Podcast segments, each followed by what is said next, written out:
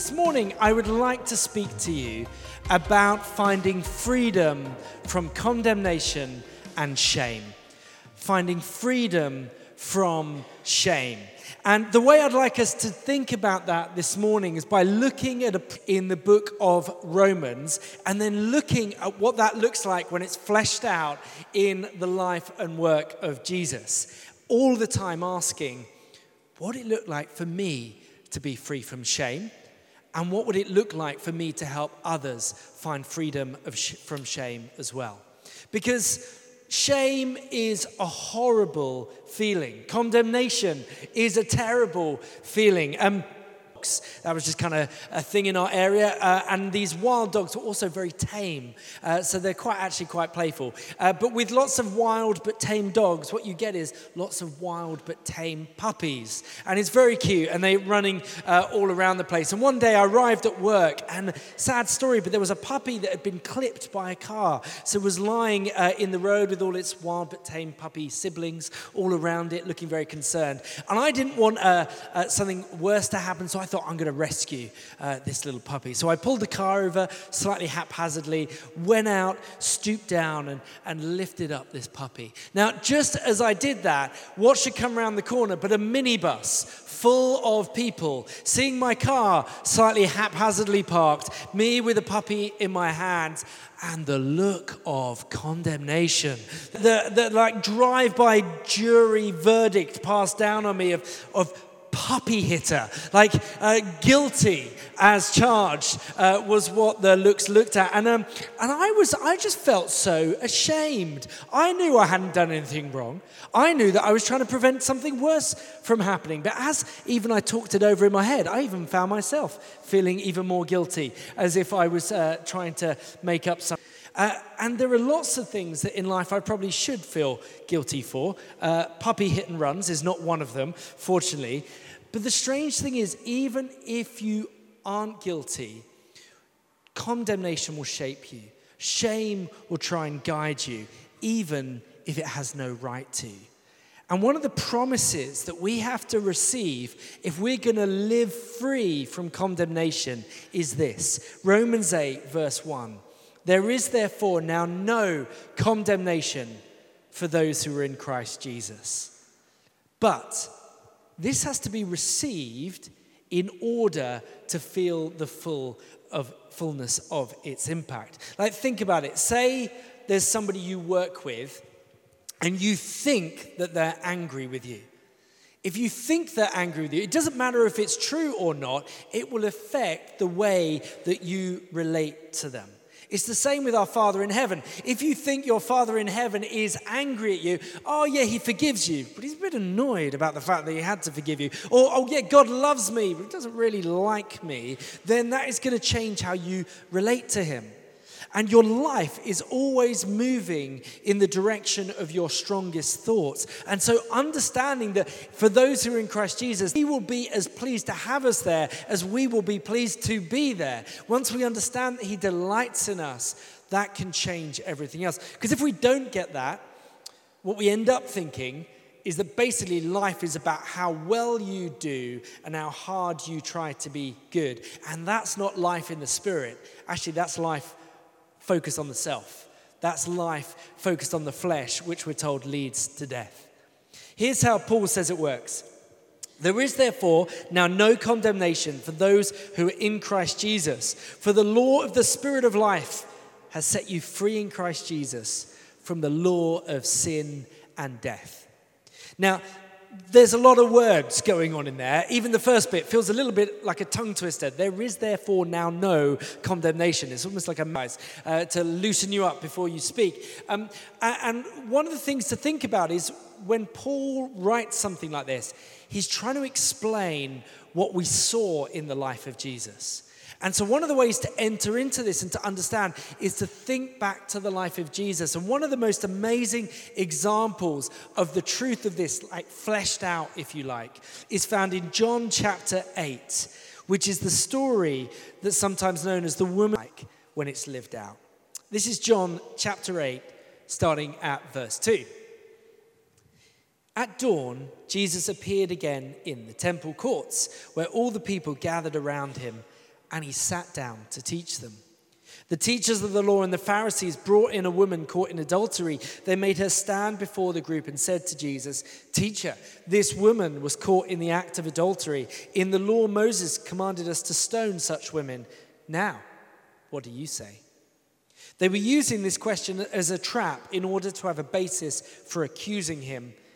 But Jesus bent down and started to write on the ground with his finger. When they kept on questioning him, he straightened up and he said to them, Let any one of you who is without sin be the first to throw a stone at her. Again, to go away one at a time. The old ones first, until only Jesus was left with the woman still standing there. Jesus straightened up and asked her, Woman, where are your accusers? Has no one condemned you? No one, sir, she said. Neither do I condemn you, Jesus declared. Go now and leave your life of sin. Amen. At different times, we will find ourselves in different positions playing the different people in this story. Sometimes I find myself like a member of the crowd, rock in hand, that I want to throw at others.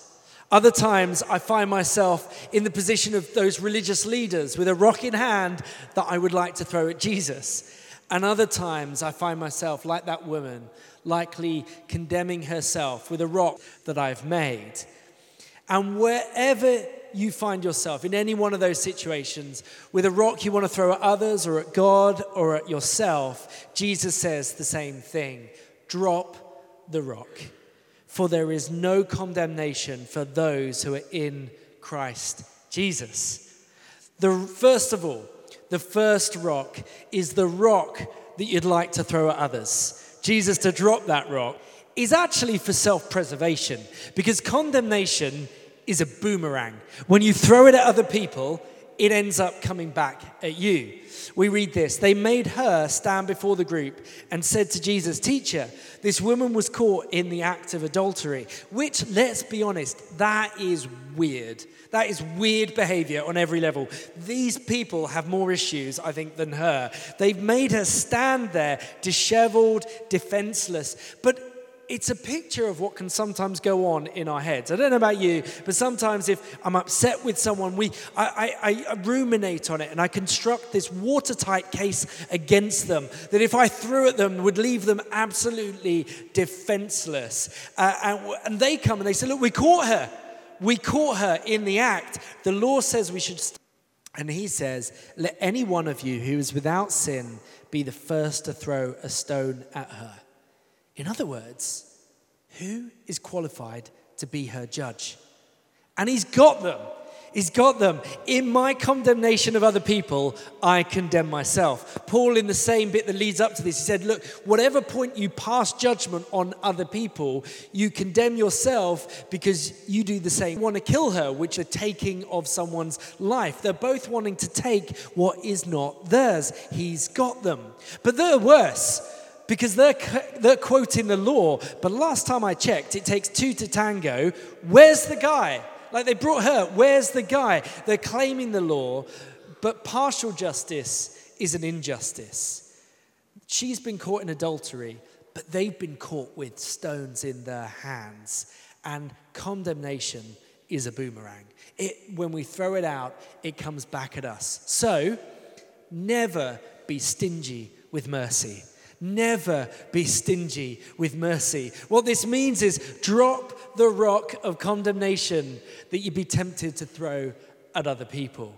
Now, I don't really need to say this to you. I love being part of this church because you spend so much time listening to other people, whether that's on Alpha or at Safe Haven or groups. Love listens. And you do this so well. But it's worth talking about because in our cultural moment, there is a lot of rock throwing going about. And actually, uh, we have never had such a good sling for throwing rocks as social media. Social media is an amazing slingshot. I, goat, there's a lot of rock throwing going on, but we don't have to join in. We don't have to join in. And actually, for me, social media also allows you to kind of enjoy other people throwing stones at other people, but that's just as bad for my soul, actually. Now, what I'm not saying is that we don't hold people to account. Actually, holding people to account through the proper means and proper processes is a way of letting go of the rock because you're sharing the responsibility with others. And we're, we're privileged to live in a country with the rule of law and, and with police. And the way we do it here is through something called safeguarding. And as I've said to you before, I would love it if all of us went through the safeguarding training that we have offered here because it helps us create a safe culture in this place. But the training is amazing and it will help you as a follower of Jesus uh, create safety you find yourself. But what this says to us is, yeah, we hold people to account, but if there's no condemnation for me, it also means there's no condemnation that I get to use as ammunition against other people. It's so easy to fill your rocks, pocket with rocks, but actually they weigh you down. And as you throw them at others, as you fling them at others, they hit you in the face. So drop the rock, the rock that we would like to throw at God. Jesus says, drop the rock. Now, that might seem a bit strange. And actually, there's a lot of humor in the Gospel of John. Often it's ironic humor. Here, these people want to accuse Jesus, who is God, and they want to use his law to get him. Like it, they're like trying to trap the word of God in his words is, is absolutely ridiculous. We read, they were using this tr- question as a trap in order to have a basis for accusing him. There are times, like the religious leaders, that we have accusations that we want to throw at God because we're in pain or we're angry or because people we care for are in pain or uh, have been hurt. And, and actually, I have, I don't know about you, but in my heart, there is a little religious leader that when it feels wronged, likes to accuse God. Now, the religious leaders here, they're upset because they think they've got power. And Jesus is disrupting that power. And so they're like, we need to get him. And for me, it's like when I think that God is infringing on my self control, I, I, try and keep him at arm's length. And one of the ways is by throwing accusations at him. I kind of think he's to limit my life, and so I try and keep him at arm's length. And, and one of the ways to do that is through these sort of moral dilemma questions. And, and as they go, this is a good one you know, it's a first century equivalent of like an escape room. Like, see if you can get out of this one, Jesus. And they quote the law and they quote it accurately, but not fully. And they do it with the wrong motive. See, questions and doubts are not in opposition to faith. The opposite of faith is not doubt. Actually, the opposite of faith is, is, um, is uh, offense offense at Jesus that leads to trying to condemn Jesus. But actually, it doesn't work to try and be God's judge because he doesn't invite us to come that way. Jesus doesn't say, Come to me as my judge. He says, Come to me as my stops the conversation. Condemnation stops the conversation. It's hard to be friends with someone that you can't talk to. And when God says, drop the rock that you want to throw at me, it's instead of throwing it at him, it's bringing it to him is to say, God, I have this pain, I have this hurt, I have this thing that wants to become a fence in my heart, and I bring it to you and I want to talk to you about it. There is nothing that goes through your heart before Him and say, God, I want to talk about this. We get to bring it all. Now, the surprising thing about this story for us as 21st century Western readers is probably not, we're not probably surprised that the woman isn't condemned because we've been shaped as a culture by like 1500 years of the teaching of Jesus. Our culture has this momentum towards caring for the powerless and we bend towards permissiveness, especially in this area of morals and morality. The real surprise, probably for us, is that Jesus doesn't condemn the condemners. Like the way it often works is somebody does something wrong, people pile in and criticize them, usually on social media, and then a load of others pile in and criticize the criticizers. They fight fire with fire. And Jesus doesn't do that. Look at it, it's so interesting in verse 9. He doesn't condemn the condemners, but he does convict them. We read, At this time, those who began to, those, he speaks to them, And at this, those who heard began to go away one at a time. You can imagine them sidling off one at a time because you don't announce when you've kind of been convicted and realized something about yourself. The older ones first, because they know there's a lot going on, until only Jesus was left, was convict them. What's the difference? Um, a while uh, back, uh, we were putting our kids to bed and we try and make uh, the nighttime routine as calm as possible. And I changed all the kids' nappies, we put them into bed, and we were just tidying up the room. And I was just leaving, and Kate just grabbed one of the nappies I'd, I'd just changed and she tossed it to me uh, to put into the nappy bin. Only I hadn't taped up the nappy. And so as she threw it to me, it sort of unfurled like this horrific kind of flower and ejected its contents uh, all across the room, all across the cots, all across me. And it went from this moment of being like, ah, lullaby baby, to ah, it's everywhere. Now, in that moment, with it all over my shirt, condemnation would say, this, and never speak of it again. That's condemnation. Conviction says, this shirt needs a wash. Conviction also says, Dan, tape up the nappies. But condemnation is shame about the past. But conviction gives us a direction and a hope towards the future. Jesus calls her sin, sin. He's clear, but not to condemn, but to convict her so that she might be free from this life that is destroying her and those around her. When Jesus calls something sin, it's because it's harmful to us, it's stealing our joy. You know, we are not more pastoral or caring or kind, kinder than Jesus. He speaks into this stuff because he wants us to be free from it and he gives us direction to turn around. The thrust of repentance is not shame about the past, but it's an invitation into the future that he has vague. It's all encompassing. It says, You are no good, you never were any good, and you'll never be any good, which is a lie. Conviction says, you know, condemnation is just like this gray cloud that just takes everything, whereas conviction is like a surgeon's knife precise, and deals with it so we can be healed. See, the amazing thing is, the power behind all of this is that God has dropped the rock that he could have thrown at us. Has no one condemned you? No one, sir, she said. Neither do I condemn you, Jesus declared. Go now and leave your life of sin.